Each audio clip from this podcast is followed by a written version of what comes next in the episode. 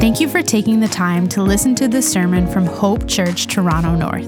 It is our prayer that through this, you are challenged by the Word of God, you are built up in love, and that you are drawn more to the person and work of Jesus Christ. We want to remind you this is never meant to substitute God's good plan for you to be present in a local church under the care of qualified elders. If you do live in the North Toronto area and are looking for a local church, we invite you to join us at one of our Sunday morning gatherings. Our desire is that God would use this to encourage you with the hope we have in Jesus. Um, it is my utmost pleasure to be here this morning. Uh, this church is so dear to my heart. I hope you know that. Um, it's dear to my heart primarily because of relationships. As Marv was saying, uh, he is one of my dear friends. Uh, he is one of the select people I can be completely honest with and raw with, yes. Um, and uh, truly, truly a dear brother. I'm thankful for him. I'm thankful for Shayon. Where is he? Shayon led us so well. Uh, came and uh, was an aid to our church at a time that was really low for us at Toronto, at, at Toronto West. And so we are so thankful for him. So we love you. And as I look in the faces uh, during worship, I kept looking back. I was like, oh my goodness, their family and their family and their family. So many of you uh, from Toronto West as well. And uh, some we've, we've met re- just recently in our family already. I'm so thankful for you. Um, but another reason why we're so uh, uh, uh, excited about this church and why it means so much to us is because you're a church plant in this city. Uh, we believe that this city deeply needs the gospel. Uh, as just as we were walking around, it reminded us of what it was like when we were planting Hope Church Toronto West six years ago. And I really love church planting, particularly how your elders are thinking through this church plant. Because in church planting, it forces you to ask a few questions.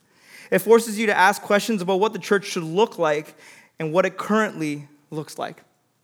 It's probably a good time to stop and ask what does it look like in Canada to belong to a church today?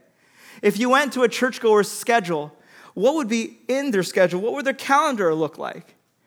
And at a more fundamental level, what are the rhythms of the church in 21st century Canadian Christianity, Torontonian Christianity? And if I could hazard a guess, I could think that perhaps on the best of days, it is filled with great things. It is filled, is marked by joyous gatherings, passionate worship, powerful preaching by men like Pastor Marv. They're all good things, amazing things. But underneath it all, underneath it all, on our worst day, underneath all the good activity, I think all of us in this city will be tempted to two things. Two things. In our church in the north, we may be tempted to treat Christianity like an addition, like an addition. It's just another thing added to our lives, in addition to the calendar. I've got my home life, I've got my work life, and I add to it one more category, my Jesus category. It's just added to our lives. But it's important to ask the question is Christianity a mere addition? Our text today is going to answer that question temptation to treat Christianity like an, like an addition, but we also have a temptation to treat Christianity like an individual sport. We can think to ourselves, yes, I know church and other Christians are important. I mean, I'm sitting right here in a church plant, so obviously church is a priority. But in the end, we can often have a soft belief in our hearts, a soft whisper that thinks, you know what? In the end, the real meat of the Christian life is my personal alone time with God. That's where all the action happens. That's where I get all my intimacy. That's where I get all of my worship. That's where all the action happens. It sounds so pietistic, it sounds so noble, but is it right? Is my Christian, is my Christian life mainly an individual sport? And our text is going to challenge these two questions and answer these two questions. I think first, our text is going to show us that Christianity is not a mere addition, it's a new devotion. It's not a mere addition, it's a new devotion. But secondly, it's going to show us that Christianity isn't first alone, it's first done together. It's not a mere addition and mostly alone, it is a new devotion and mostly together. That's the big idea of our text that we just read, and that's the title of our sermon this morning Be Devoted Together. And so we're going to uh, dive right into our text, but before we do that, let's pray. Our Father, we ask that you move this morning. Lord, it says in your word that your word is living and active, sharper than any two edged sword. So, Lord, we ask that your word will cut us to the heart, that it will lay us bare. Lord, we hear what you say in the book of Hebrews. Today, if you hear his voice, do not harden your hearts. So, Lord, I pray, we're not asking your word to be sharper, we're asking for our hearts to be softer, for your word to penetrate. In your most precious name, amen. Amen.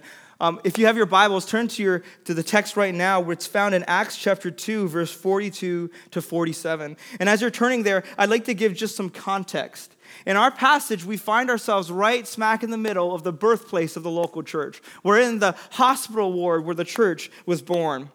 If you flip the page back in Acts 1, Jesus had just ascended and told the disciples to wait for them to be clothed with power. In Acts 2, we see the Spirit coming like a rushing wind, filling them with boldness, words to proclaim the gospel. Peter stands up and proclaims to, us, to an assembly of Jews the gospel. Incredibly, even though they all speak different languages, they all hear it in their own language. They hear the word of God proclaimed. They hear this one message Jesus is the risen King, Jesus is the risen Christ. And the response is monumental. Just look a few verses before our text in Acts chapter 2, verse 37. I'm going to read it. It says, Now when they heard this, they were cut to the heart and said to Peter and the rest of the apostles, Brothers, what shall we do? And Peter said to them, Repent and be baptized, every one of you, in the name of Jesus Christ for the forgiveness of your sins. And with many other words, he bore witness and continued to exhort them, saying, Save yourselves from this crooked generation. So those who received his word were baptized, and there were added that day about 3,000 souls. Sinclair Ferguson calls this the inaugural revival of the New Testament. 3,000 souls added in a day. Beautiful, amazing. And it's at this point, I mean, you read the book of Acts and you see amazing things happening all the time, and they are so full of action you hear that and you want to hear how the story continues. You want to say, what happens next? What else is the Spirit going to do? Is he going to heal people? Is he going to do amazing things that are so newsworthy that will blow your mind? What's going to happen next? Take me to the action. But Luke, in his wisdom and being led by the Spirit, doesn't take us to the action. Because Acts has this beautiful feature. At various points in the book of Acts, it pauses it pauses for these summary statements that are inserted in between the action, and they're a snapshot into the life of the church. And this is his first pause. This is his first snapshot. It's like Luke is trying to tell us before the action continues, we're going to stop and take a photo. And this photo is so significant. It's the very first one. It's the first photo of the church that was just born. It was the first snapshot of the infant church. My phone is filled with photos of my kids. But there's something special about the very first snapshot I ever took of my kids because it was the first one. And it's no different here. Here we have a snapshot of the infant church, and it reminds us of who we're supposed to be at the core. So, what does that snapshot look like? Look at your text. Look down. Acts 2 42 to 47. I'll read it again. And they devoted themselves to the apostles' teaching and the fellowship, to the breaking of bread and the prayers and awe came upon every soul. And many wonders and signs were being done through the apostles. And all who believed were together and had all things in common. They were selling their possessions and belongings and distributing the proceeds to all as any had need. And day by day, attending the temple together and breaking bread in their homes, they received their food with glad and generous hearts, praising God and having favor with all the people. And the Lord added to their number day by day those who were being saved. Now, before we zoom into every single verse, let's zoom out just to take, it, to take a look at the structure of the whole passage. If you look closely, there's actually a rhythm to this passage, there's a beat to the passage. It goes a little bit like this They were together and then. They were together and then. Look down at verse 42. It says, They devoted themselves and then awe Look at verse 44. It says, And all who believed were together, and they had all things in common. Look at verse 46. And day by day attending the temple together, and then later on the Lord added. Do you see this beautiful rhythm here? Together, and then, together, and then. Over and over, this passage shows us the rhythm of the early church together and then. But then it, uh, it begs the question what were they doing together? What were they doing together? They, they weren't just together, they were doing something. Well, verse 42 gives us the summary of that, and the rest of the verses give us the details. So always look, we're going to look at verse 42, it's the summary, and the rest of the verses are details. Verse 42 says this, and they devoted themselves to the apostles' teaching and the fellowship, to the breaking of bread and the prayers. What did the early church do together? They devoted themselves. If there is one word that best describes the main action of the believers at the time, it's this devoted. For the early church, their new life as Christ followers was not a mere addition to their already busy lives, but a new devotion. And this should really come as no surprise. Earlier on, the passage we read, Peter calls them to save themselves from this crooked generation. Do you know what Peter's saying to them and he's saying to us today? He's saying, if you want Jesus Christ in your life, you can't just have him alongside the rest of the things in your life. He's saying, if you want Jesus in your life, he's going to take you out of your generation. He's going to set you apart. It's not a life modification, it's a life overhaul. It's not an addition to the side of the house, it's a complete remodel, complete renovation. It's not a mere addition, but a new total devotion. And there you have it. This is what the passage is all about. It's about how the church was devoted together. That's who they are, that's who they were, and that's who we have to be at our very, very core. Now, if you're sitting here, before we even get to the meat of the passage, I need you to know this is what you signed up for as a Christian devotion together. It's just part of the deal. Even though each of us has to be saved individually, we're not saved individualistically. I'm going to say that again. Each of though, even though each of us is saved individually, we're not saved individualistically. Each of us has to come one at a time and put our faith in Jesus Christ. But when we're saved, it doesn't mean that we just add a little thing to our life. It means a new devotion and a new community completely. It's just part of the deal. If you want to be a Christian and you just merely want to add to your life, you're not even in the game. If you want to be a Christian and you view, but you want to still view your life in this church plant as just another thing, you're not in the game. If you want to view your Christian life as a mostly alone activity, you're not even in the game. Before we get to the meat of the passage, you have to know this is what we were called to devotion together. Devotion together. There's no way around it. But if you're in the game, keep reading. Because this passage gives us so many answers. It answers the question well, what were they devoted together to? What were the rhythms of the devotion in the early church? In this passage, we see three rhythms, three rhythms of total devotion in the early church. Rhythm number one, they were together for the word, then awe. Together for the word, and then awe. Verse 42 again, and they devoted themselves to the apostles' teaching and the fellowship and the breaking of bread and, and the prayers. And awe came upon every soul. And many wonders and signs were being done through the apostles. What were they together for? What was the first thing they were together for? The apostles' teaching. Now, ha- in some ways, you have to stop and just be so amazed by how surprising that is. Like, think of, put yourself in their shoes. They had just experienced the greatest thing ever, the greatest spectacle ever. They were filled with the Holy Spirit. They spoke, and people heard them in multiple languages. A huge crowd of people came and joined the faith. If there was ever a time to focus on experiences, to crave more experiences, and to devote themselves to more experiences, it was now. See, look at verse 43. It even says it in the text, and many wonders and signs were being done through the apostles. I mean, you turn the page and a lame beggar is healed. Amazing things were happening. And it wasn't even just hype, it was real. Miracles were taking place. But nowhere in this text, and nowhere that I've seen in the book of Acts, does it ever say the disciples devoted themselves to the signs and wonders and experiences. Yeah. No, they devoted themselves to the Word of God. Signs and wonders were happening but they didn't devote themselves to them. Hope Church Toronto North, I, am so confident that God will do mighty things in your midst. that, that you'll see people move from death to life, from darkness to light, that you'll see people healed from addictions and from a multitude of sinful slavery, but you should never, ever devote yourself to those things. Don't devote yourself to experience. It's the lure of our culture to build a ministry around hype or experience, but never do that. Even if the experience is real and miraculous, always, your, always center your church first around the Word of God. The Word of God. Because you know what happens? You know what results?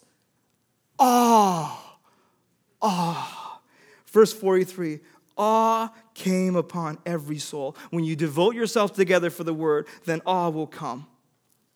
Now, it's really easy to read this passage and think to yourself, well, they're just in awe because of all the signs and wonders performed by the apostles, right? Like, I would be in awe too if I saw all those signs and wonders. Yeah, the signs were amazing. But remember, they weren't just in awe of the signs, they were in awe of what the signs meant. They weren't just in awe of the signs, but they were in awe of what the signs meant. Because you see, because signs in the Bible have always acted like certification documents. What did the sign certify? They certif- the sign certified, whoa, these men must truly be the apostles of Jesus. They must have really walked with him. They must really have the authoritative words of Jesus. The signs were like certification documents, but the true diamond was the authoritative words of Jesus Christ. You know, I remember a story. I went, I helped my, my friend pick out an engagement ring. And after he got it set and everything, they, they brought it to a jeweler and they certified it. And when he had the documents, he was like, wow, that's amazing. But do you know what it made him do? It made him take out his diamond ring and look at the diamond a little bit closer. Because the, the awe isn't in the certification document, the, eye is, the awe is in the diamond. And the diamond here is the Word of God. They saw the signs and said, Wow, this really is true. Jesus really is who he said he was. He is that glorious. He glistens in every facet. He really was God incarnate. He really was raised from the dead. He really is Lord and Savior, and my life has changed. Awe. Awe.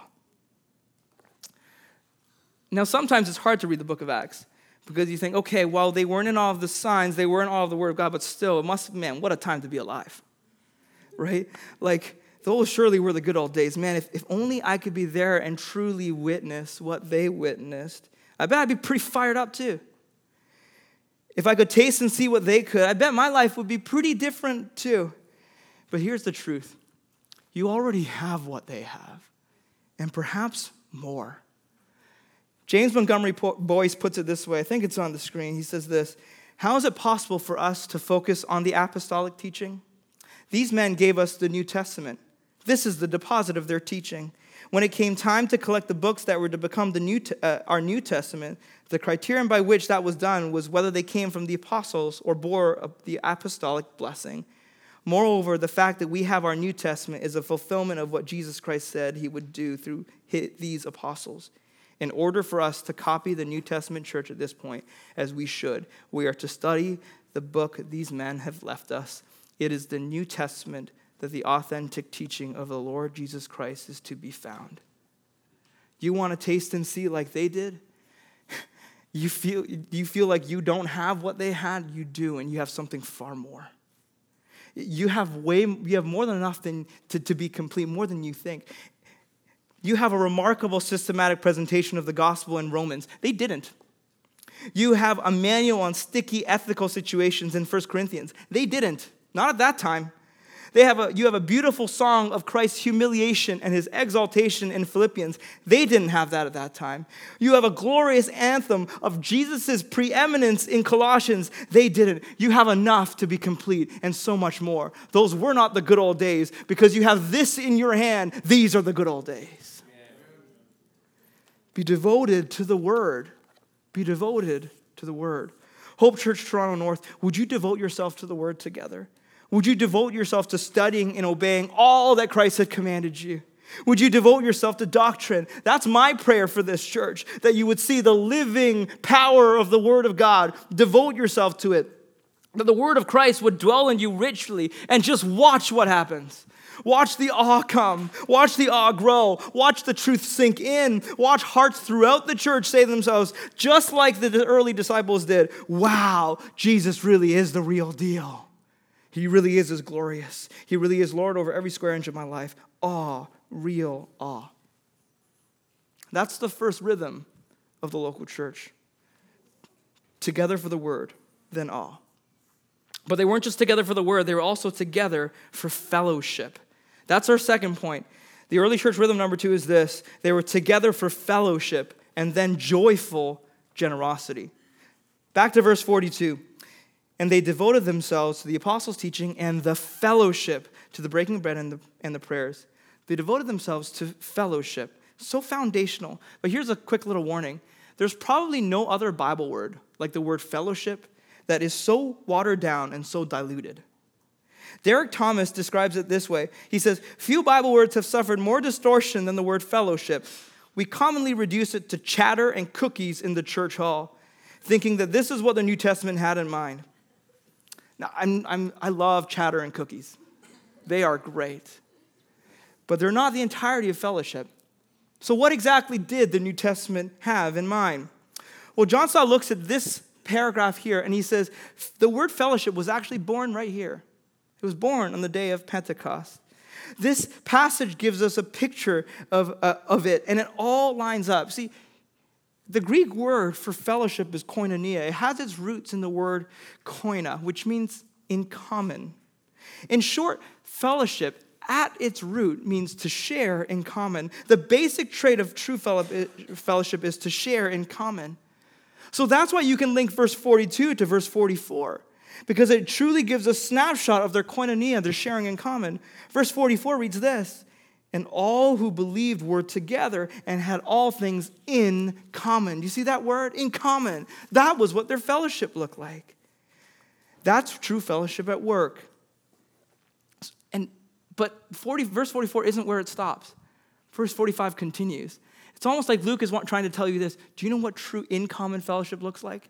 Do you know what it really means to have fellowship and to share? Watch. Verse 45 They were selling their possessions and belongings and distributing the proceeds to all as any had need.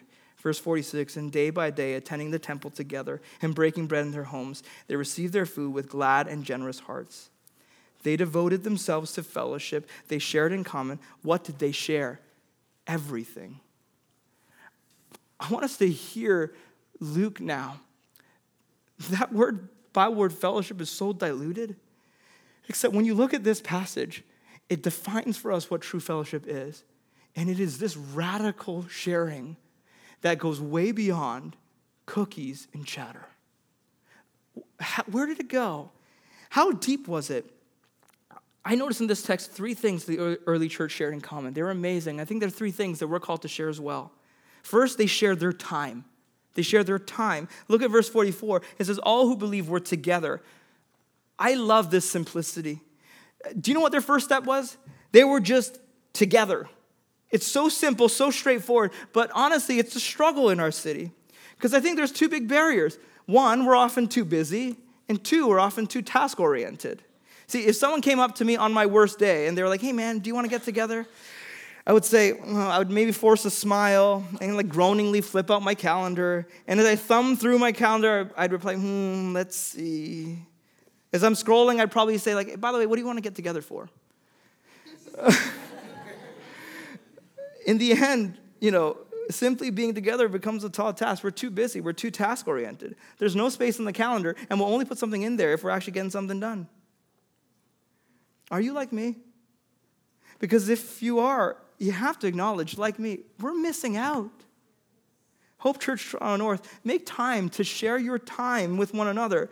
Look, it's a church plant, it's busy. There's a lot of stuff that has to get done, but still, make time, be together. The Acts 2 church was a church plant too, and they shared their time. Oh, that we would be a community that would just share time together, just time together in the Word and fellowship as our default setting and our joyful preoccupation share time. That's the first thing the early church shared their time. Secondly, they shared their homes. Look at verse 46. Day by day, attending the temple together, there's the word again, together, and breaking bread in their homes. They received their food with glad and generous hearts. They shared their homes. Simply put, meals were central to the life of the church. Uh, the Dictionary of Biblical Imagery explains this. He says, it says, ordinary hospitality became a crucial way of supporting and sustaining missionaries and introducing newcomers to Jesus in the way. Such meals uh, challenge believers to cross and forsake traditional boundaries between gender, rank, religion, and ethnicity. Meals became a way of demonstrating and celebrating their new kinship in Jesus' family. We're a family, so we open our homes and we share our meals together. That's what the earliest believers did. Now, if you're anything like me, however, you might read this passage and love the picture it's giving, but realize that it's so rare in our culture. Ordinary hospitality has become so rare in our culture, so rare that it can hardly be called ordinary anymore. Because for some reason in the West, or, hospitality comes with this pressure. We feel, we feel this pressure to make our houses look like IKEA catalogs before anyone comes in. We, we feel this pressure, like we have this very specific Western concept about hospitality, and it's called hosting a party. It, it, means getting everything prim and proper for people to come in. We don't want people to see our mess, either literal or metaphorical, and so our doors stay closed. Or sometimes it's not the condition of our house, sometimes it's the condition of our hearts. We just don't want the hassle. I, I just want my space. I don't really want to be on. I just want to sit at home with my sweats. They may all seem like well meaning reasons, but here's the warning they're marks of self absorption, not others oriented, God glorifying hospitality. Look, you're going to have some mess. It's going to be a hassle, but don't let it stop you from sharing your home. Your house isn't an IKEA catalog. Share your home anyway. You're going to want to choose comfort uh, over uh, the comfort of privacy, but share your home anyways. Can I give you a tip that helped my family so much in this area? This was one of the best pieces of advice I ever got. They said this give a house key to someone in your church family. I'm not saying it's a universal prescription, I'm just saying for me, that helped me so much. He said, you know, give a house key to someone in your church family, especially those who didn't have family in the city. You know, my family members, my biological family, family members have a house key, and, um, and why not my church family? There's literally two or three people in our church who have my house key. At first, when we started doing this, um, it just always felt like I had, we had to get the house prepped and ready, that I wouldn't be able to wear my sweats, that I'd have to make conversation constantly. But you know what? Our key, car- our key carrying guests ended up turning into our key carrying family. Our key carrying guests ended up turning into our key carrying family. I, we literally just had a few of them um, on Friday night. They had, our, they had keys, and so they put, our, they put our boy down in his bed. It was a joy for them to come in it's a joy to have an impromptu meal, even if it's over frozen pizza. Joy, joy. Share your homes. Get over the Western hang ups. Share your homes. That's the second thing the early church shared their homes. The early church shared their time, the early church shared their homes. Lastly, the early church shared their possessions. Their possessions. Verse 44, if you look at it again, is dripping with fellowship language. It said sharing in common. That's fellowship language. Verse 44 says they had all things in common. All things in common, what does that mean? What does it mean to have all things in common? Well, verse 45 explains. Here's the explanation of what it means to have all things in common. It says they were selling their possessions and belongings and distributing as any had need. Radically stunning. They didn't just open their calendars they didn't just open their doors, they opened their wallets. They didn't just bring people into their homes, they moved stuff out. Simply put, generosity was their first impulse, even with possessions and belongings. Now, before we get swept up, I remember I used to read this as a, as a young man. I'm like, all right, I'm going to put every, all my stuff on Kijiji now. I'm going to start selling my possessions. This is what God's word is saying. A few clarifying statements. Firstly, we have to note that this practice, the simple practice of liquidation and just redistribution, it didn't really last long in the book of Acts. We see later in Acts 4 and 5 that the way in which they cared for the needy totally changed. In Acts 5, you see the apostles stepping in when fraud and deceit enter the picture with Ananias and Sapphira. In Acts 6, you see the apostles encountering logistical challenges, uh, causing them to raise up proto deacons, men full of the Spirit, to administer to the needs of the Hellenistic widows among them. See, as the church grew in complexity, the way in which we have to meet needs changes as well. But that should never, never allow us to rationalize the great weight of this passage. What's the great weight? Generosity always must be our first impulse. It's got to be the first thing we reach for. It's, we got to think, man, what can I give? What can I give? It's always an amazing question to think why there is such an emphasis on generosity in the book of Acts. I mean, it is a beautiful picture, but why the emphasis? Because across two books, Luke has been trying to get us to, to this liberating truth. I've sometimes heard this, this passage preached before, and verse 45 is nothing but a guilt trip. Verse 45 sounds like, look, if you want to be this community, start giving, start giving. You should feel really bad because you're not giving. But that's not at all what Luke is trying to get at. Luke is not looking to chain us, he is looking to liberate us. Because through across two books, he's trying to let us in on this liberating, freeing truth. You know what it is? The call to generosity is not a guilt trip to give more, it's a pathway to freedom. The call to generosity is not a guilt trip for, to give more, but it's a pathway to freedom. The call in the book of Luke, and the book of Acts, is the way to gain life is to lose it. This is how John Piper puts it. It's on the screen. He says this This was one of Luke's great passions that Christians use their possessions for the needs of others and not just their own comfort. Luke alone tells the story of the Good Samaritan. Luke alone tells the parable of the rich fool who built bigger and bigger barns and the story of God's great banquet that people couldn't come to because they had fields and cattle to tend to, and the story of the dishonest manager, and the parable of the rich man and Lazarus. More than any other New Testament writer, Luke stresses the danger of letting our life consist in things we possess. The radical fellowship of Acts 2, verse 44 to 45, was an antidote for the suicide of materialism committed by the man who built bigger and bigger barns and lost his soul. I'm going to read that again. The radical fellowship of Acts 2, 44 to 45 was an antidote for the suicide of materialism committed by the man who built bigger and bigger barns and lost his soul. You know what Jesus is saying? Life consists of more than the abundance of possessions.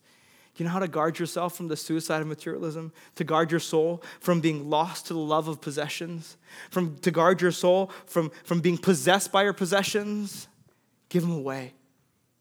And you will find their grip on you loosened. You'll lose your addiction for more possessions. You'll have peace when you lose your possessions. And you, you know what the best part is? You will take hold of that which is truly life you will have joy. That's what the early church looked like. They received their food with glad and generous hearts. They went together. For some reason, when we think of generosity, we think, oh, what a drag. It's going to hurt. It's all pain. There's no joy. But in the New Testament church, they went together, glad and generous hearts. Joy, joyful generosity. It's what happens when you share everything time, homes, possession. That's koinonia, fellowship. They shared everything in common, together for fellowship, then joyful generosity. Hope Church Toronto North, as hard as this is, be a generous church.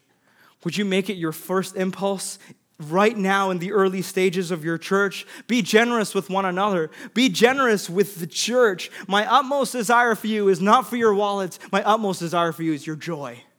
Your joy be together for fellowship, the sharing in common for the sake of your joy. I'd like to pause here for a moment and, and just acknowledge this vision of the Christian life, of Christian community, is so high. It seems so impossible. Have, I mean, look how out of this world this is. Like, it's not communism or socialism. The, so, the possessions were freely, voluntarily given out. Even, each person had the right to their own per, uh, personal property. There wasn't governmental pressure. This is unlike anything the world has ever seen. There's, this is unlike any social program, anything the government's ever recreated. What's the secret to this? What drives it? You know what? It's not socialism, it's not communism, but it's gospelism. It's gospelism. They are not shaped by a worldly uh, ideology. They are shaped by the greatest news ever news that we have and they had to the gospel. See, do you want to know why this type of fellowship seems like such a pipe dream? It's because we forget who we are in the gospel. Because the truth is this we do not just share fellowship with one another, we share fellowship with Jesus Christ. 1 John 1 says, Indeed, our fellowship is with the Father and with his Son, Jesus Christ. You don't just have fellowship here, you have fellowship upwards. That's the secret. That's the key. Do you want to know, do you want to know the secret to sharing your time with others? Remember that Jesus Christ stepped into time and walked our path, experiencing our every pain and every temptation that we had. He was Emmanuel, God with us. He was gladly with us so we can gladly be with each other.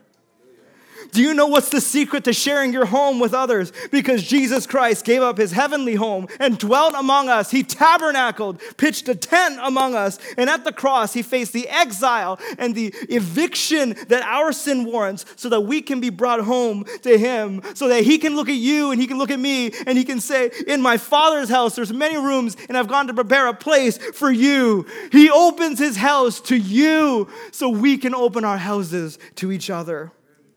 Do you want to know the secret of sharing your possessions? You want, you want the secret? The secret is this because Christ was rich, but he became poor for you. 2 Corinthians 8 says, For you know the grace of our Lord Jesus Christ, that though he was rich, yet for your sake he became poor, so that you by his poverty might become rich. He was the king who bankrupted himself, so that you as a beggar, a spiritual beggar, could be made rich and a prince. You have an inheritance that is imperishable, undefiled, unfading, kept in heaven for you. Hope Church, Toronto North, that is your living hope. You have an inheritance that will never be taken from you. No one can ever rob you of it. It will never lose value. It will never crash. Christ became poor so that you might become rich, so that you can be rich in good works. Be rich in good works, be generous and ready to share. He was bankrupted so that we could be made rich. So we can be we can give, fully give ourselves and share our possessions. That's who you are in Christ, Hope Church Toronto North. You are sharers in Christ's time. You are sharers in Christ's home, and you are sharers in Christ's riches. So share yours. Share together. Be generous and ready to share share together. Be together for fellowship and watch out because joy will come. Together for the word, then awe. Number two, together for fellowship, then joyful generosity. Lastly, the last rhythm of the early church, together for Christ's exaltation and then gospel increase. Together for Christ's exaltation and then gospel increase. Do you know the only responses to, to glorious truths like that? Worship. Worship. Verse 42 again they devoted themselves to the apostles' teaching and the fellowship and to the breaking of bread and the prayers. Do you see the word the there? The breaking of bread, the prayers. They're established formal worship practices. And verse 46 expands. Look at verse 46. It says, Day by day, attending the temple together and breaking bread in their homes, they received their food with glad and generous hearts, praising God. Uh, I actually like the CSB translation of this verse. It, it, it, do, it does a better job of not hiding the repetition. It translates that every day they devoted themselves to meeting together. This is their devotion again. But their devotion was to formally getting together, attending the temple, breaking bread. Why was that so important? Why, why that such devotion?